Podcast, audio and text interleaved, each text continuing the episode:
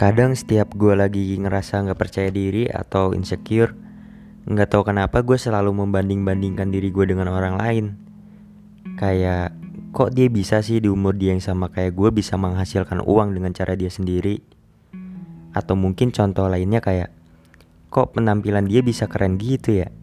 Dan kenapa gue malah jadi kelihatan kayak gembel gini? Sebenarnya memang rasa insecure tuh hal yang wajar tapi seharusnya kita bisa dong buat menyikapi hal tersebut dengan cara ya bersyukur aja dengan apa yang kita punya sekarang atau dengan yang kita milikin sekarang. Jangan terlalu menyalahkan diri kita sendiri lah atau memandang rendah diri kita sendiri. Ya karena pada dasarnya yang kita punya sekarang belum tentu orang lain punya dan orang lain milikin.